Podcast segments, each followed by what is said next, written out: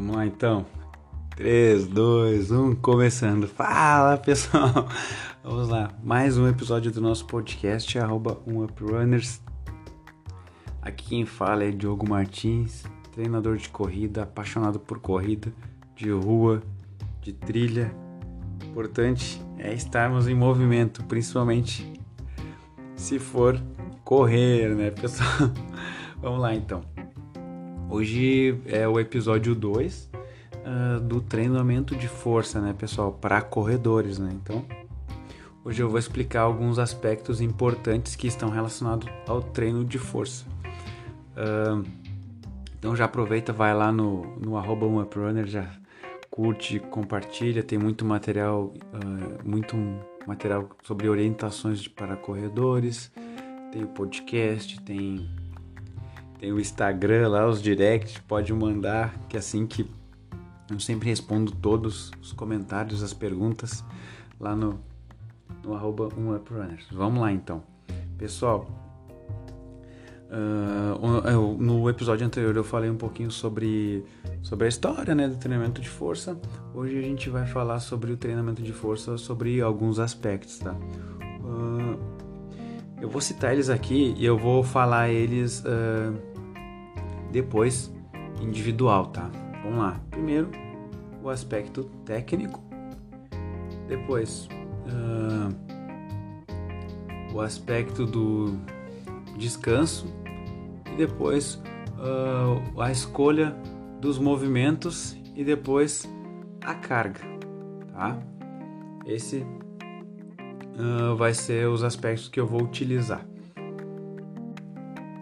um outro aspecto importante também é tá relacionado à carga, a planejamento também. Uh, é séries, repetições, períodos de descanso. Eu vou falar brevemente sobre eles aqui, mas em um outro episódio eu vou comentar as características de, uh, do tempo de descanso, de trabalho, para ficar mais claro as situações para vocês, tá? Vamos lá então. Primeiro aspecto, o técnico. O que, que significa esse aspecto técnico? Pessoal, uh, sempre antes de evoluir para as cargas, tem o aspecto técnico. E ele é muito importante. Por quê? Se tu executar um movimento né, uh, de forma errada, tu vai te prejudicar. E o que nós mais vemos, uh, o que mais se vê nas academias aí, é, as pessoas uh, se movimentando sem esse cuidado, né, pessoal? E, e esse, é o, esse é um grande é um grande problema, né, pessoal? Que no YouTube, no Instagram tem muito, muita coisa assim que as pessoas postam e que, meu Deus do céu, cara, não tem um, um controle motor, um controle escapular, um controle de coluna, um controle de quadril. Então isso, isso atrapalha e vai por vezes te deixar fora de, de treino porque tu vai te machucar.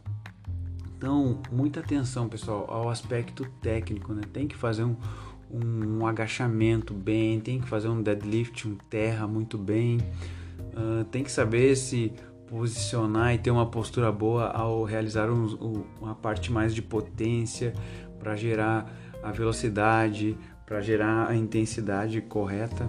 Então, o aspecto técnico dos movimentos ele é extremamente importante, pessoal. Bom, em relação à escolha dos movimentos, né?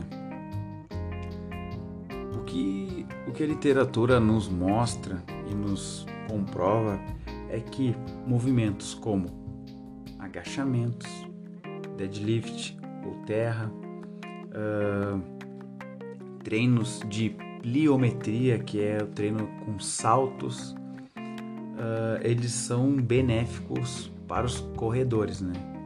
Dentre outros esportes também, né? Não só corrida, né? Mas e e movimentos, esses movimentos eles têm uma particular, particularidade, né? São uh, multiarticulares, né? Eles passam por diversas articulações, né, pessoal, ao mesmo tempo, né? Então, eles trabalham uh, um segmento corporal maior, né? mas eles estão tem que estar incluídos lá no aspecto técnico, né? Tu tem que saber agachar de forma mais uh, adequada, né, pro teu teu desempenho, pro teu, teu para tua composição, pro teu tipo de de movimento ali, né? Que as pessoas agacham de forma diferente, né? Então tem quadris diferentes, uh, acetábulos, então é bem importante ter uma avaliação técnica para que você consiga fazer um, um agachamento ou um deadlift também é, de forma mais uh, alinhada com o teu corpo, né? Mas basicamente esses movimentos que eu acabei de, de falar, eles são muito eficientes no que se na proposta de treinamento de força, né, pessoal? E eu vou falar isso também em outro episódio também, mas um dos principais benefícios, né, é o poder de contração muscular, né, pessoal? Uh, que o treinamento de força gera, né? Ele gera uma sinalização hum, diferente da sinalização fisiológica que gera a, a corrida, né? De certa de forma geral, né?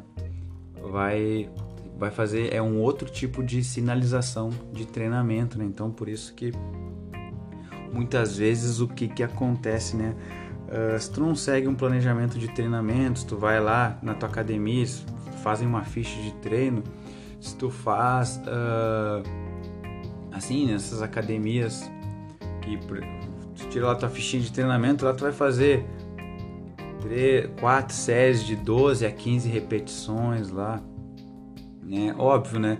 Se tu tá num treinamento, se tu tá num período de treino que tu tá priorizando ali a capacidade, eh, a, a, melhora da tua técnica, uh, mais na parte do aprendizado, né?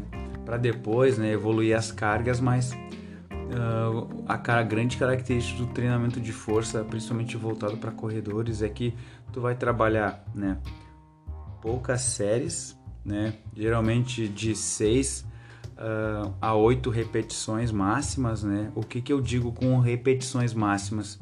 É fazer o esforço máximo, né, pessoal? Tu fazer as seis repetições com uma carga que tu consiga fazer as seis repetições com esforço máximo, né? Então, muitas vezes uh, esse que é o grande problema, né? Porque as pessoas não, não, não sabem dosar a carga nos movimentos porque elas não têm uh, a real noção de quanto elas precisam imprimir de esforço, né? Então, esse aqui é um, um é um grande é uma grande situação para quem treina para quem treina em academia sem ter um personal, sem ter uma pessoa ali, uh, um educador físico para guiar ela ali, né? Nesse sentido das cargas, né? Outro ponto importante para um treinamento de força, além das séries e repetições, é o período de descanso entre as séries, né?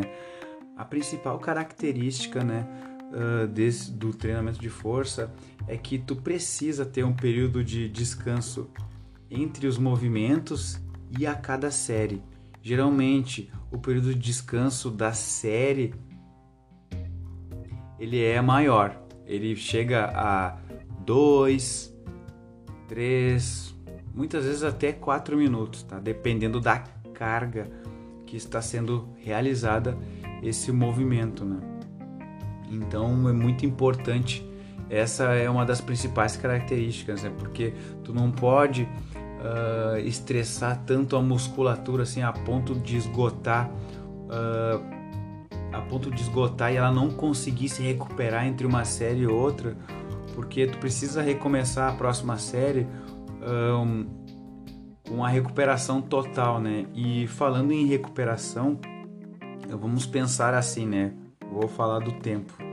Uh, 30 segundos ali 30 40 segundos vai recuperar 70%, 80%, uh, ali 2 a 3 2 minutos vai recuperar 90%, aí de 3 a 5 minutos tu vai recuperar quase que 100% da tua capacidade, né? Então é de extrema importância esse período de descanso entre as séries que vai te ajudar a manter uma qualidade boa durante o teu treino de força, né?